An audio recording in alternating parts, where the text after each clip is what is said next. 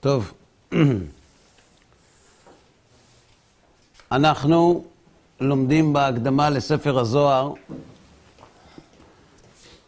לרבי יהודה לייב הלוי אשלג, זכר צדיק לברכה.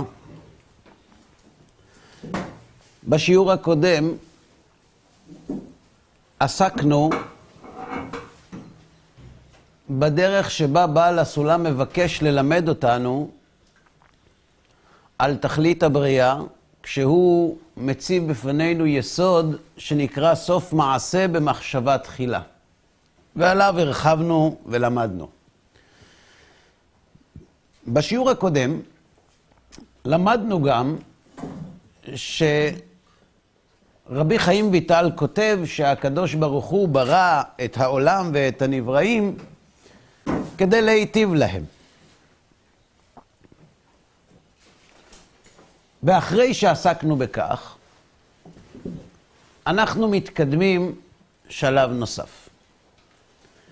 אם אמרנו שכדי להבין את התשובות לכל השאלות והחקירות הוא להתבונן בסוף המעשה, ואם למדנו שתכלית הבריאה היא להיטיב לנבראיו, במה אנחנו אמורים להתבונן כדי שמשם נתחיל ללכת אחורנית? באיזו נקודה היא סוף המעשה שבה צריך להתבונן.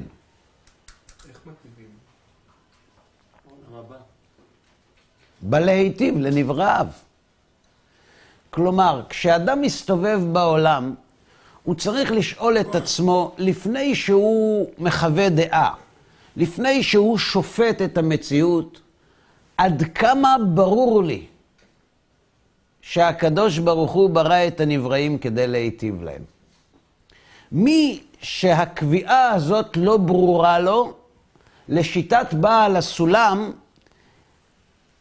זו הנקודה המרכזית שגורמת לכל הבלבולים של האדם בשיפוט המציאות, ובסופו של דבר, באמונה. כלומר, אדם שיש לו שאלות, לדעת בעל הסולם הוא אדם שהלהיטיב לנבראיו לא ברור לו. יש צבע אחר לגמרי לשאלה למה כשאתה יוצא מנקודת הנחה ברורה שרצונו להיטיב לנבראיו, או שהיא לא ברורה. המנגינה של הלמה היא שונה לחלוטין. כשאנחנו מתבוננים באדם שברור לנו בוודאות שכל פעולות שהוא עושה עם זולתו זה להיטיב, ברור. אין לנו ודאות שזה יתמיד. אנחנו רק בונים את הקביעה שלנו על סמך הניסיון המצטבר שלנו, בהיכרות שלנו איתו. ולמרות שזה לא ודאי, כשמישהו יבוא ויגיד, פלוני עשה כך, אנחנו נגיד, תקשיב, תחכה, אין דבר כזה. ברור לחלוטין שהוא עושה משהו כדי שיצא ממנו טוב. וזה כשאין לנו ודאות שזה יתמיד. זה שהשמש זרחה הבוקר, זה לא היה ודאי אמש. זה היה ודאי מחמת הניסיון שיש לנו, אבל הניסיון של לשעבר לא קובע את העתיד. ולמרות זאת ברור לנו שהוא ייטיב. ואם נראה שאינו מיטיב, זה רק מפני שיש לו איזה סיבוב לעשות, אבל בסופו של דבר אתה תראה את ההטבה. הבורא יתברך, שאנחנו אומרים שהוא ברא את הנבראים כדי להיטיב להם, וזה ברור לך, איך אתה מסתכל על המציאות אחרי הבהירות הזאת. בצורה שונה לה, יש לך שאלות.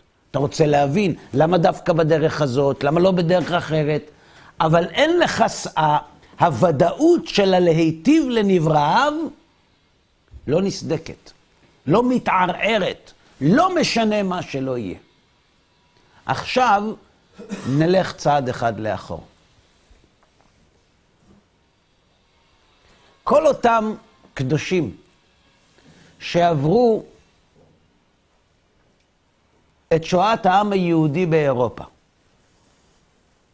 חלק גדול מהיהודים הקדושים שעברו את השואה לא נותרו נאמנים לאותה אמונה שבה הם האמינו קודם לכן.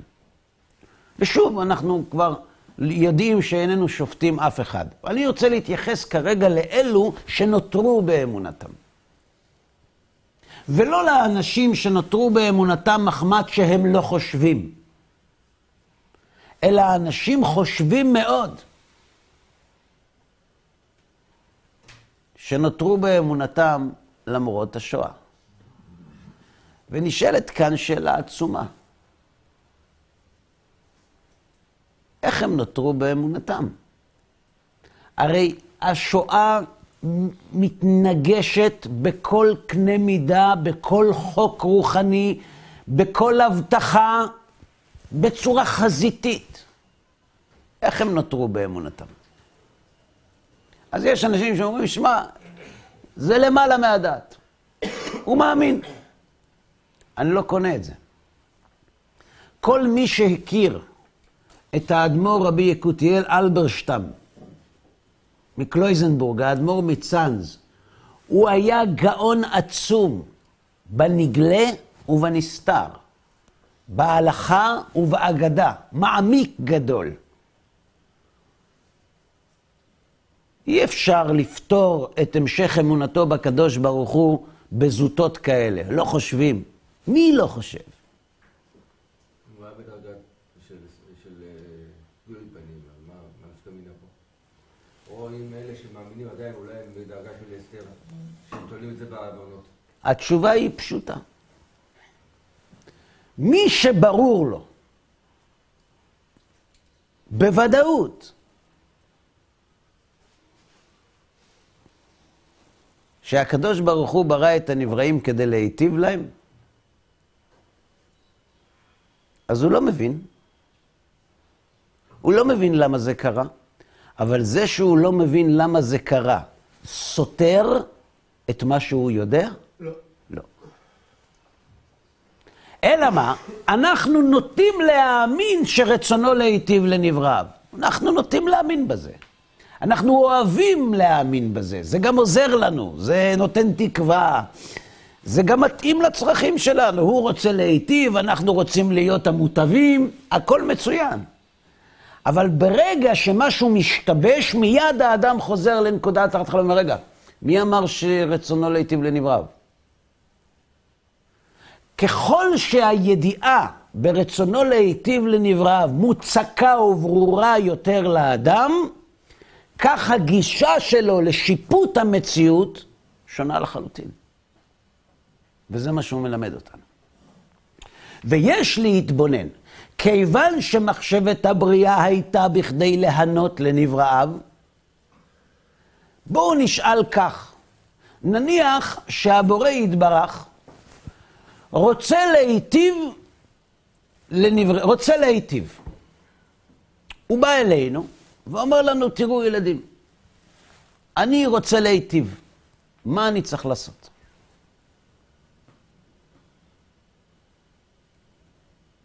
אתם רוצים שאני אגיד את זה בצורה יותר מעשית?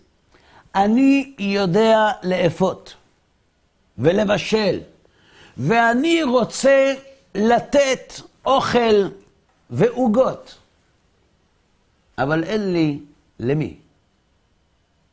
מה צריך לעשות? למצוא אנשים. רעבים. יפה. כלומר, אם הקדוש ברוך הוא רוצה להיטיב, נגזר מזה תהליך. א', שיהיו נבראים, שיהיו חסרים ושישתוקקו רק לדבר אחד. לקבל את ההטבה. הרבי שלי אומר ככה, רצונו להיטיב לנבראיו, שלוש מילים. יש רצונו, יש הטבה, יש נבראים, לא צריך יותר מזה כלום. אז רצונו קיים וההטבה קיימת. מה נשאר? נבראים. כיוון שמחשבת הבריאה בכדי להנות לנבראיו, הרי הכרח הוא שברא בנשמות מידת רצון גדולה עד מאוד. כמה גדולה? לקבל את השאר חשב ליתן להם. זאת אומרת, אם אתה צריך לייצר אנשים שיאכלו את העוגות שאפית, איך אנחנו צריכים, באיזה מצב צבירה הם צריכים להיות? רעבים. כמה רעבים? עכשיו, אם הם יהיו רעבים פחות ממה שיש לי לתת להם, אז יש לי מיותר. אם הם יהיו רעבים יותר ממה שיש לי לתת להם, אני לא מיטיב להם, אני מרע. לכן הם צריכים להיות בעלי חיסרון זהה בדיוק לכמות המילוי שאני רוצה להעניק להם. הכרח הוא שברא בנשמות מידת רצון גדולה עד מאוד לקבל את כל אשר חשב ליתן להם. שהרי מידת גודלו של כל תענוג וכל הנאה מדודה במידת גודלו של הרצון לקבל אותו. עכשיו, הרצון לקבל וגודלו זה לא רק כמות, זה גם איכות. כלומר, עוצמת ההשתוקקות לא פחות חשובה מגודל החיסרון. יש לנו בתענוג שלושה כללים. אנחנו יודעים שהתענוג, אנחנו כבר מומחים, אנחנו לא מומחים לתענוג, אנחנו מומחים תיאורטיים לתענוג, כן? כן, מומחים לחסרונות. מילוי של חיסרון יוצר תענוג. עכשיו, התענוג מתי מושג? בהשלמת החיסרון, בהתחלת המילוי. מתי התענוג, מתי הוא קורה? בזמן המילוי. מרגע המילוי עד סיומו. זה הזמן שבו אנחנו נהנים. אז מילוי של חיסרון, עכשיו, איזה חיסרון? יש אדם שהחיסרון שלו זה להרגיש את השם. וכשהוא לא מרגיש את השם, הוא הולך לכותל והוא בוכה, למה השם תעמוד מרחוק תעלים לעיתות בצרה? הוא רוצה להרגיש את השם. יש אדם שלהרגיש את השם זו פריבילגיה של, בשבילו, הוא קודם כל רוצה להרגיש את אשתו. וזה לא קורה. למה? למה הוא לא מרגיש את אשתו? לא, כי עוד אין לו אישה. והוא מאוד רוצה. אז הוא הולך להתפלל, והוא עושה השתדלות, ויש לו חיסרון גדול. הוא רוצה להתחתן. הוא רוצה לאהוב, הוא רוצה לאכול, הוא רוצה להיות עשיר. יש לו חיסרון. עכשיו, מאיפה נולד החיסרון? עוד נלמד. למה לכל אחד יש חיסרון שונה? מה, מה קובע את סדר עמידת החסרונות, את החשיבות? זה עוד נלמד. אבל אצל כל באי עולם, כל הנבראים, מילוי החיסרון יוצר עונג. כלומר, הנברא הוא בעצם כוס מרגישה. למה אני אומר כוס? בית קיבול, חיסרון. תחושת חיסרון שמרגשת את החיסרון והמילוי. קורא לזה בעל הסולם רצון לקבל. רצון לקבל זה מודעות עצמית שמרגשת חסרונות. זה האדם, בסדר? מעולה.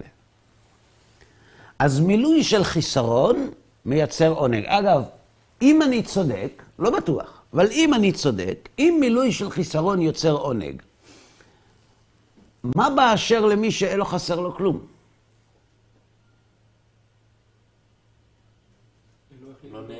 בואו נלך מההתחלה. בפולנית זה נשמע יותר טוב. קוראים לזה שלא יחסר. שמעתם על הברכה הזאת? שלא, שאף פעם לא יחסר. למה? כי מי שכל החיים חסר לו, מה קורה כשחסר? סובלים. סובלים. אז זו הברכה הכי גדולה שהוא יכול לתת לך, זה שלא יחסר לך כלום. אתם יודעים למה הוא מברך אותך ככה? כי הוא מעולם לא נתמלא. אם הוא היה ממלא את חסרונו, הוא היה מבין שמדובר בקללה ולא בברכה. כי מי נכון? כי מי שלא חסר לו כלום, לא יכול ליהנות. אני לוקח כדור, קפסולה, אומר למישהו, קח, בלע אותה, ואתה חוסך עד 120, 2 מיליון שקלים. שווה לו. אבל הוא בכל אופן אה, לא מוכן להכניס לפה כל דבר, שומר כשרות. אז הוא אומר לי, מה זו הקפסולה? אה, אה, איך חוסכים מה זה? הוא אומר, פשוט, יש בזה את כל המינרלים, הוויטמינים, החלבונים, הפחמימות, השומנים, כל מה שהגוף שלך צריך עד 120, מתפרק לאיתו. אתה אוכל את זה, אתה לא צריך לאכול יותר כלום. ייקח או לא? שני מיליון. לא ייקח. הוא לא ייקח. גם אם הוא עני, הוא לא ייקח. אתה יודע מה מפחיד את העני? שהוא לא ייהנה. וכשאני אומר לו, אם תיקח את הקפסולה הזאת, אתה מאוכל יותר, לא תהנה. אתה גם לא תסבול. הוא לא מוכן. הוא רוצה שיהיה חסר ושהוא יהיה מלא. מי שרוצה להגיע למילוי הסופי, מעולם לא חווה אותו, כי אם הוא היה חווה אותו, הוא היה מכיר את הייאוש הנורא שמלווה את המלא חסר התקווה. הוא מזה יותר לא יכול ליהנות. נגמרו לו החלומות, לפחות בתחום של האוכל. של האוכל. אז אין דבר כזה שלא יחסר. אנחנו רוצים שיתמלא, שיחסר שוב. שיתמלא ושיחסר שוב. אבל לא שיישאר למעלה. לכן המילה שלא יחסר, המשפט שלא יחסר, המילים, זו קללה. שיהיה חסר, ויהיה בצד. שנוכל לפתוח את המקרר מתי שאנחנו רעבים, ושיהיה מלא המקרר. זה מה שהאדם רוצה. אז זה התנאי הראשון. התנאי הראשון להבנת הרעיון זה שהתענוג הוא ממילוי החיסרון. עכשיו, אין ספק שיש עוצמות שונות בעונג. כל, כל ילד יודע, יש ליהנות ממשחק, יש ליהנות ממחמאה, יש ליהנות מ... יש דרגות. במה זה תלוי? זה תלוי בשני המרכיבים שבעל הסולם מלמד אותנו. זה תלוי בכמות ובאיכות. בגודל החיסרון ובקושי השגתו, דהיינו בהשתוקקות אליו. ככל שהסיכוי למלא את החיסרון קטן יותר, ככל שקשה יותר למלא את החסר, ההשתוקקות למילוי גוברת. ההשתוקקות הזאת היא זו שתקבע את העוצמה. התענוג מגיע מהמילוי, זה ודאי. מילוי החיסרון הוא זה שמייצר את התענוג.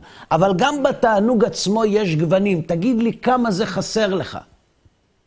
כמה בכמות וכמה באיכות. כמה קשה להשיג, כמה אתה משתוקק וכמה חסר. כמה זמן לא אכלת, כמה קשה להשיג אוכל, זה יקבע. כן, בבקשה. גם אה, אנחנו יכולים להתייחס אה, לבריאות שלנו העושר שלנו באותו היבט. זאת אומרת, בן אדם אה, ש, שלא היה חולה, הוא לא ירגיש את המילוי החיסרון, ובן אדם שלא היה עני, הוא לא ירגיש את מילוי החיסרון. אדם בריא לא נהנה מבריאותו. הוא שמח שהוא בריא. אגב, אתה יודע מתי הוא שמח שהוא בריא? כשהוא רואה חולים. אם כולם בריאים, הוא לא מרגיש שמחה על זה שהוא בריא. לפעמים מישהו אומר, תשמע, המצב שלי כזה וכזה, הוא אומר, תשמע, אבל לפחות אתה בריא. אז הוא אומר, כן, נכון, בסדר. אז מה? מה זה אז מה? מה זה אז מה?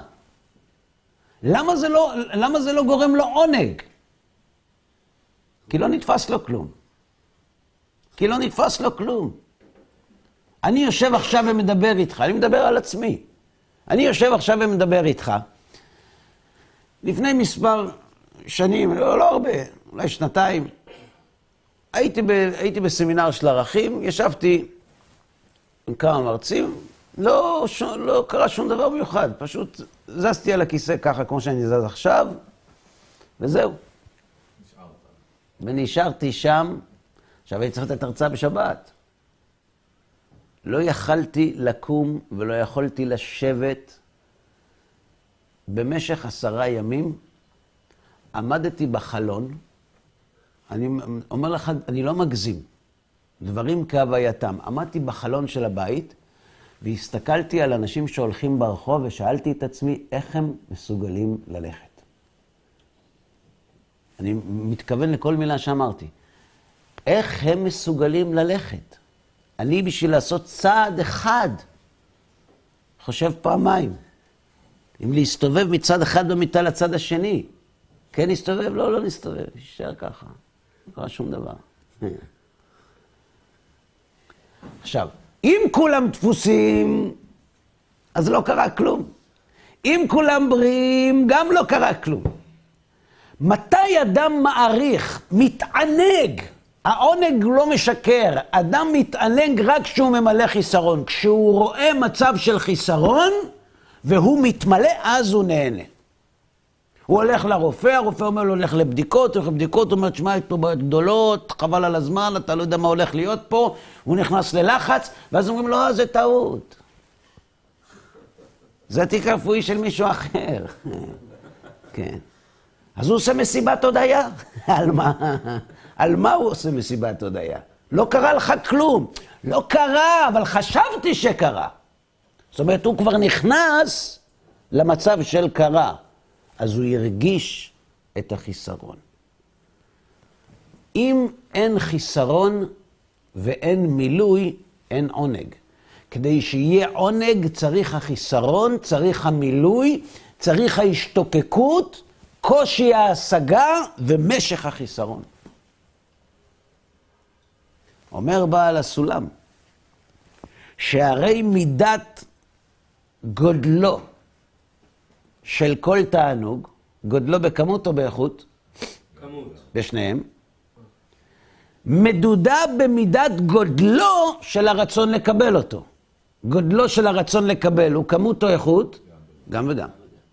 עד שכל שהרצון לקבל גדול יותר, הנה בשיעור הזה מידת התענוג גדולה ביותר.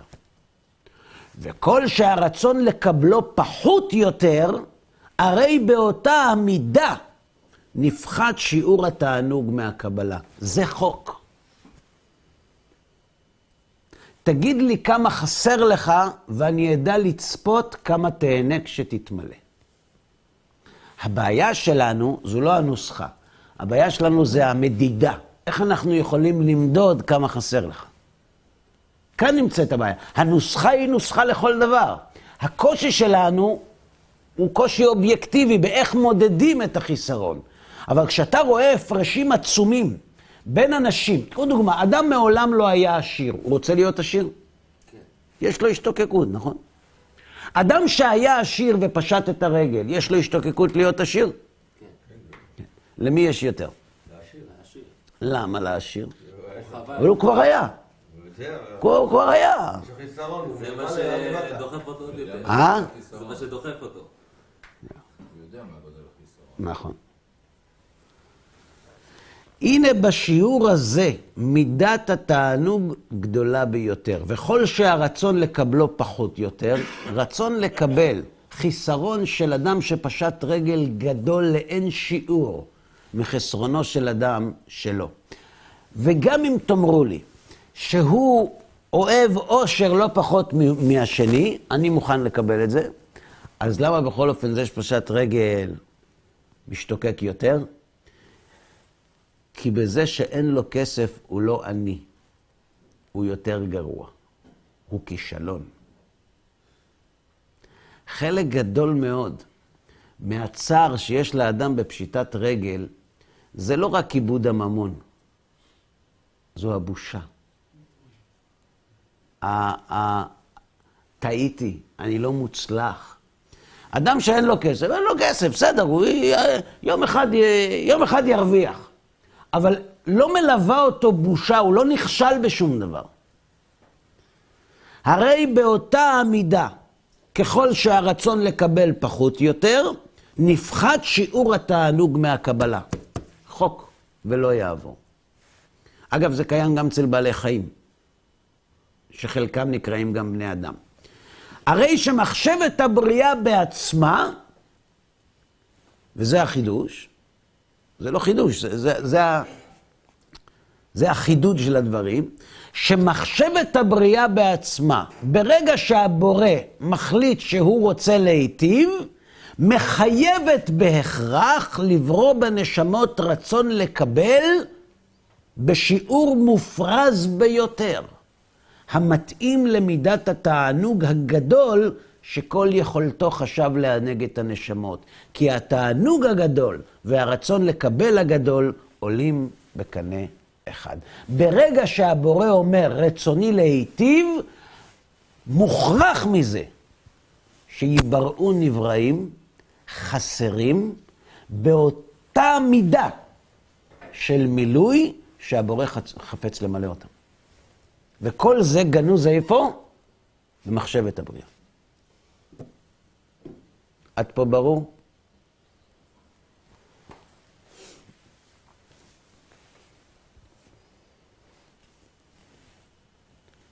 אין שאלות? לא? אמרת שצריך, אמרת שצריך, לה- כאילו, כשמגיעים לסוף אז הכוונה של ההתחלה. אבל אנחנו עדיין לא בסוף, אנחנו באמצע הסרט. לא, לא. הגענו לתיקון של העולם. לא, לא. בסוף הכוונה בתכלית הבריאה. לא להיות בתכלית, אלא להבין מהי התכלית. איך אנחנו מבינים שעוד לא הגענו לשם? אנחנו מתבוננים בבריאה. שזה מחשבת הבריאה? לא. להבין מהי התכלית? לא. מתכלית הבריאה, אי אפשר שתהיה תכלית שלא הייתה גנוזה במחשבה. נכון? סוף מעשה במחשבה תחילה, מה הכוונה? אם זה קיים במציאות, זה היה במחשבת הבריאה. התכלית זה שה... שהבורא ברא את הנבראים כדי להטיב, להיטיב להם. כן. גנוז. וזה גנוז במחשבת הבריאה. אם רצונו להיטיב, מוכרח מזה שיהיו נבראים. זה מחשבת הבורא או הבריאה? מחשבת הבריאה. כן. אין לנו השגה בבורא. מזה שיש עולם, ומזה שאנחנו יודעים שהאלוה ברא אותו, אנחנו מבינים שהקדוש ברוך הוא חשב לברוא את העולם. עכשיו אנחנו מתעמקים במחשבה הזאת שהיא מחשבת הבריאה, כפי שהיא מתגלה במציאות שאנחנו חיים בה. בסדר?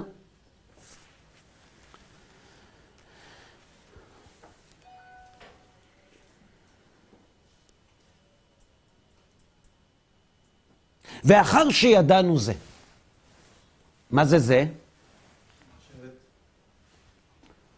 זה זה כמה דברים. אנחנו יודעים שצריך להתבונן בסוף המעשה, ואנחנו יודעים שהקדוש ברוך הוא רוצה להיטיב. ומזה אנחנו למדים שהקדוש ברוך הוא יברא נבראים חסרים כפי מידת ההטבה שהוא חפץ להיטיב להם. ושהתענוג הוא פועל יוצא של מילוי החיסרון. נכון? אז אחר שידענו זה, כבר הגענו להבין חקירה הבית עד סופה. מהי חקירה הבית? אתם לא זוכרים? מהשלם יוצא משהו שהוא לא... פעולות חסרות. מהו אותו יש שנברא מאין? בלשון של בעל הסולם, חקירה הבית, מהי מציאות הזו שייתכן להחליט עליה שאין לה שום מקום בו יתברך, אלא היא מחודשת. כלומר, שאלנו שתי שאלות. החקירה הא' הייתה, איך יש דבר כזה שהוא יש מאין, אם הכל כלול בו יתברך? והחקירה הב' הייתה, גם אם תמצא לומר, שהקדוש ברוך הוא כל יכול, הוא יכול לברוא יש מאין. בסדר. מהו אותו יש? תגדיר לי אותו. מהו אותו יש שנברא מהעין? תשובה? חיסרון. בראשית ברא אלוהים את החיסרון. האם אפשר לטעון על החיסרון שהוא יש? החיסרון הוא אני. אני יש. החיסרון זה הרי חוסר היש. חיסרון הוא כלי מרגיש שמבקש מילוי. האמת שאתה צודק, אני פשוט לא רוצה ללכת לשם. כי אנחנו יכולים ללכת לשם לאיבוד. קוראים לזה המקובלים סוד הצמצום. אני לא, לא מעוניין ללכת לשם. אז אני אגיד לך, אני חיסרון. אני כלום. אני מרגיש חסר. אני כלי, בית קיבול, שמרגיש חסר. וכל החיים שלי, את הכלום הזה אני מבקש למלא. אז אתה קורא לזה כלום? לחיסרון. בראשית ברא אלוהים את החיסרון. למה חיסרון? למה, למה הוא ברא את החיסרון? מה, יש מאין? לא, בוא נחשוב. לא יש מאין, אז מאיפה הביא אותו? האם בבורא יש חיסרון? לא. ובעולם שלנו? יש. אז מאיפה החיסרון הגיע? צמצום שלו. אני לא אוהב את המילה הזאת. בראשית ברא אלוהים את החיסרון. זה כתוב בתורה. בראשית ברא אלוהים את השמיים ואת הארץ. רק אם אנחנו נשארים במושגים של הגננת, אז אנחנו מחזיקים את השלט של יום ראשון ושרים היום יום ראשון, או היום יום שני. נכון? אבל אם אנחנו מעמיקים, מחשבת הבריאה מחייבת את בריאת החיסרון. בלי חיסרון, האם יכולה להתקיים מחשבתו להיטיב? לא. לכן חייב שיהיה חיסרון. השאלה מאיפה בא החיסרון? אני אגיד לך, מאין. אני לא מכיר את הבורא. אין לי בו תפיסה. אין לי תפיסה בבורא. אבל דבר אחד אני יכול לומר, האם הבורא נמצא מעבר לזמן ומעבר לחומר? כן. אני יכול לומר מה הוא לא. גם זה לא כל כך פשוט. גם הגדרה, למרות שהרמב"ם בנה על זה הרבה מאוד, אבל זה, זה לא פשוט, לא כולם מסכימים. יש, הרמב"ם אומר שאפשר לדבר על האלוה בדרך השלילה. תארים שוללים. אבל גם אם לא, אין לי תפיסה בבורא, אבל דבר אחד ברור לי, אם המימד של זמן ומקום נברא, הוא לא קיים בבורא. הבורא מעבר לזה. ואם הבורא מעבר לזה, אז חוקי הזמן והמקום לא חלים עליו. ואם חוקי הזמן לא חלים עליו, אז הוא אין סוף. ואם הוא אין סוף, אז אין בו חיסרון. ואם אין בו חיסרון, ובעולם שלנו יש, אז יש איזו נקודה ששם זה נהיה. אנחנו קוראים לזה בריאת העולם. יש מאין. יש חיסרון? יש או אין? יש. יש. די. אה, רגע, לא, לא, לא, לא, לא, אני, אני, מההתחלה בוקר טוב, מההתחלה. האם יש חיסרון? ברור, אין ספקות. האם בבורא יש חיסרון? לא יודע. לא, לא, לא יכול לקשר, כי אם הוא מקשר, אז זה נקרא יצירה ולא בריאה. כתוב בפסוק, יוצר אור ובורא חושך. למה לא כתוב בורא אור ובורא חושך? מה ההבדל בין יצירה לבריאה? אומר הרמב"ן, רבנו משה בן נחמן עליו השלום, היצירה היא עיבוד היש. יש מי יש. אני מייצר נעליים, נכון? לאליהו הנביא, נכון? ככה כתוב בשיר. אז הוא מייצר נעליים. ממה הוא מייצר נעליים? מאין? אם הוא היה מייצר נעליים מאין, היינו אומרים בורא נעליים. בריאה היא יש מאין.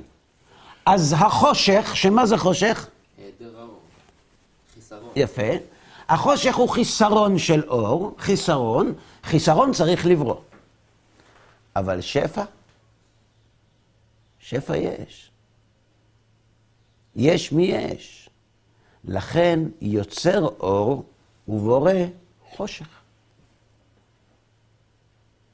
אומר בעל הסולם, ויחד עם זה מובן על פי מחשבת הבריאה, שלא היה צריך כלל לברוא משהו יותר מהרצון לקבל על זה. איך אמרתי לכם שהרבי שלי אומר? רצונו להיטיב לנבראיו. חסר רק נבראיו. ברגע שיש חיסרון, הכל מסודר. יש בורא, יש חיסרון, יש מילוי, רק צריך להיכנס למסלול. שהרי בריאה מחודשת הזאת, של מה? של החיסרון, כבר מספקת לא יתברך למלאות כל מחשבת הבריאה שחשב עלינו לענות אותנו. זאת אומרת, רק דבר אחד צריך להיברא מאין. החיסרון. ומה עם המילוי? אבל כל המילוי שבמחשבת הבריאה. דהיינו, כל מיני הטבות שחשב בעדנו, כבר הן נמשכות בהמשכה ישרה מעצמותו יתברך, ואין לו עניין לברוא אותן מחדש. גם מילוי חומרי, אה? גם מילוי חומרי. אם יש לך חיסרון חומרי, נגיד אוכל, המילוי שלנו,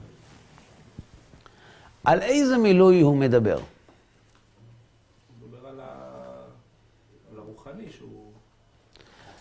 אני חוזר על השאלה שלי. כשאנחנו אומרים שהקדוש ברוך הוא ברא בנבראים חיסרון כגודל המילוי שהוא חשב באדם, מהו המילוי? כל המילוי, כלומר, הקדוש ברוך הוא, כל המילוי שהוא חשב. מה זה כל המילוי? הוא המילוי. ליהנות מזיו שכינתו? אני לא יודע, אני שואל אתכם. כל היש, זה הוא. כל החיסרון שקיים. אה? כל החיסרון, אם יש חוסר גשמי, כל אז גם מילוי גשמי. שיש לך, יש עליה מחשבת, היא נמצאת במחשבת. אמרנו, שלושה, שלושה, זה, חומרי, כמו- אה, רוחני. טוב, וכמו אמן, אני אשאל אחרת. חברת החשמל מספקת חשמל לתושבי המדינה, נכון? מה תושבי המדינה מחברים לחשמל? חומרי, רגשי, רוחני, לא? מה מחברים לחשמל? מחברים את כל המכשירים שצריכים. וחברת החשמל, הפלא ופלא, מפעילה את כולם. זה לא רק שהיא מפעילה את כולם. במדיח היא עושה מים חמים. ובמזגן קרים. זאת אומרת, היא מומחית בלמלא את הצרכים של כולם. זה ילדותי, נכון? זה ילדותי. אנחנו עדיין לא עמדנו על אותו קוטב שנקרא מילוי החיסרון. אנחנו חושבים במושגים של עניים, של אנשים רעבים, שחוץ מאוכל הוא לא רואה שום מילוי. יש לי צרכים, צריך כסף, צריך אישה, צריך ילדים, צריך זה. אז מה, גם זה נברא, לא נברא, זה בא ממנו? מה, האוכל בא ממנו? התענוג בא ממנו. החשמל. אנחנו נלמד את זה בהמשך. יסביר לנו בעל הסולם למה רשעים בחייהם קרויים מתים. מי זה רשע? מי שלא מרגיש את השם. איך מי שלא מרגיש את השם נהנה? זו שאלה עצומה. אם אתה לא מחובר לחברת חשמל, איך יש לך חשמל? מה הבעיה איך בן אדם נהנה? הוא אוכל, הוא נהנה, מה צריך להרגיש את השם? לא. לפי שיטתכם, אדם שלא מחובר להשם, לא מרגיש אותו, לא יכול ליהנות מאוכל. איך הוא נהנה מאוכל? אז אנחנו נלמד בהמשך שהקדוש ברוך הוא, שהוא הטוב, וכל ההטבה נמשכת ממנו, אי אפשר שהאדם לא יהיה מחובר למקור ויתענג. ואם הוא מתענג, קוראים לזה קליפות. או סטרא אחרא, או סמ"ם, או במילים שלנו, גנרטור. לכולם יש הפסקת חשמל, והוא לא משלם חשמל. אומרים לו, למה? הוא אומר, יש לי גנרטור, אני לא צריך לשלם. אומרים לו, אין בעיה, פגש מחר. נגמר הדלק. אבל אתמול היה, והיה חוויה, וכולם אמרו, תראה איך הוא לימד את המדינה והכל. אבל זה זמני. רגליה יורדות מוות. אדם יכול להתענג היום ממקור אחר, ולא מהקדוש ברוך הוא. זה נקרא מסתרה אחרה, מצד אחר. אני לא צריך את הקדוש ברוך הוא בשביל ליהנות. זה נכון. אבל יש לזה סוף. כי אם אתה לא מחובר לבורא, אתה לא מחובר לנצח. ואם אתה לא מחובר לנצח, כל העומד להישרף כשרוף דמי. זה הכל. אז אנחנו עוד נלמד את זה. כרגע אנחנו עוד לא שם. אנחנו כרגע רק בניסיון לה, להגדיר לעצמנו מה נברא יש מאין ומה לא. החיסרון נברא מהעין. הרצון למלא את העונג נברא מן העין. למלא את החיסרון. העונג, ההרגשה של העונג בזמן המילוי, היא מגיעה ממחשבת הבריאה. מרצונו להיטיב לנבראיו. בואו ניתן דוגמה. האמת, אנחנו קצת מקדימים את המאוחר, אז בואו נמשיך.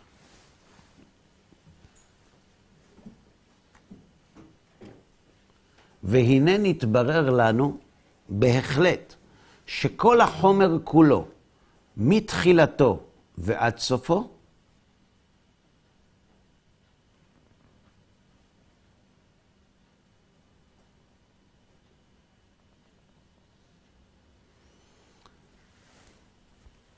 שבבריאה המחודשת הוא רק רצון לקבל.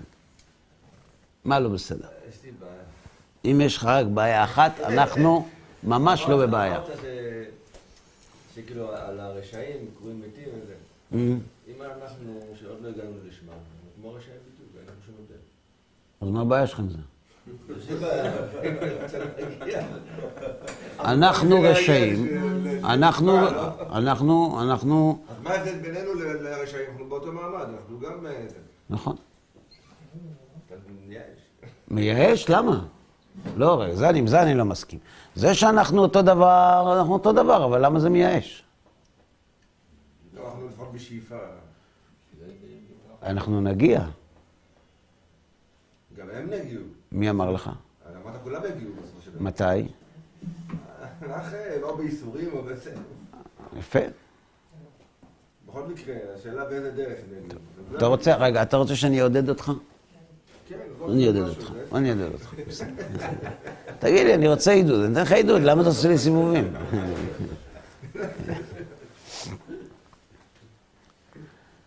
על שם סופו.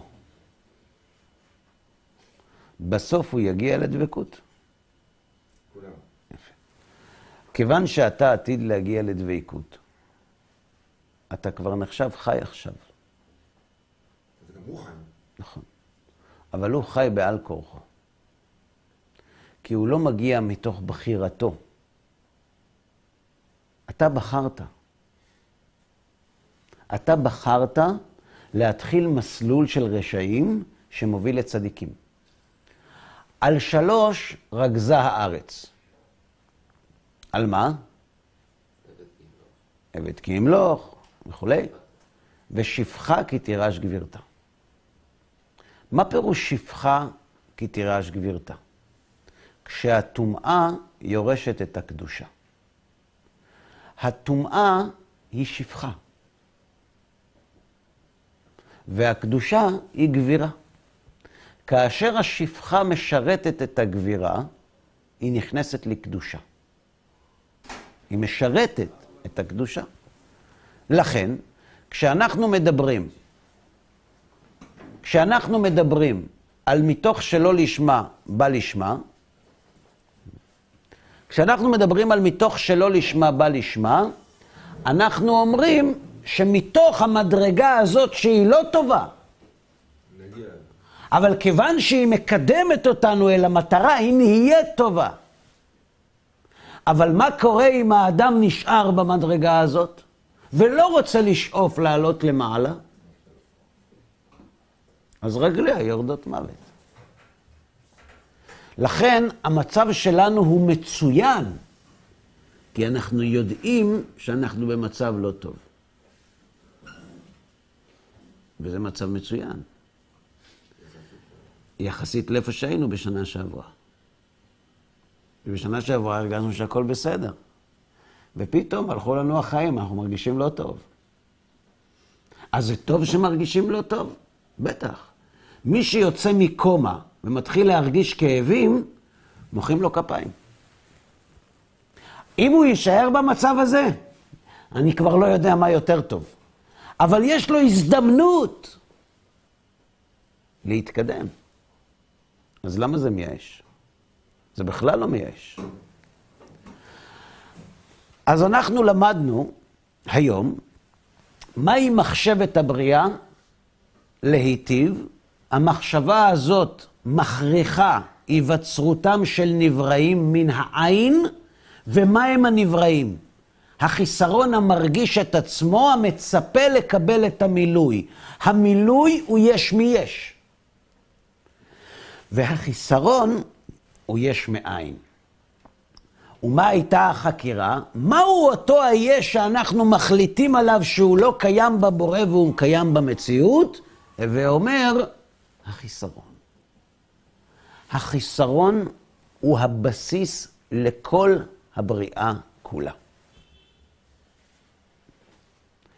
עולם שאין בו חיסרון מאבד את זכות הקיום שלו. מה המשמעות של כל מה שאמרנו עד עכשיו?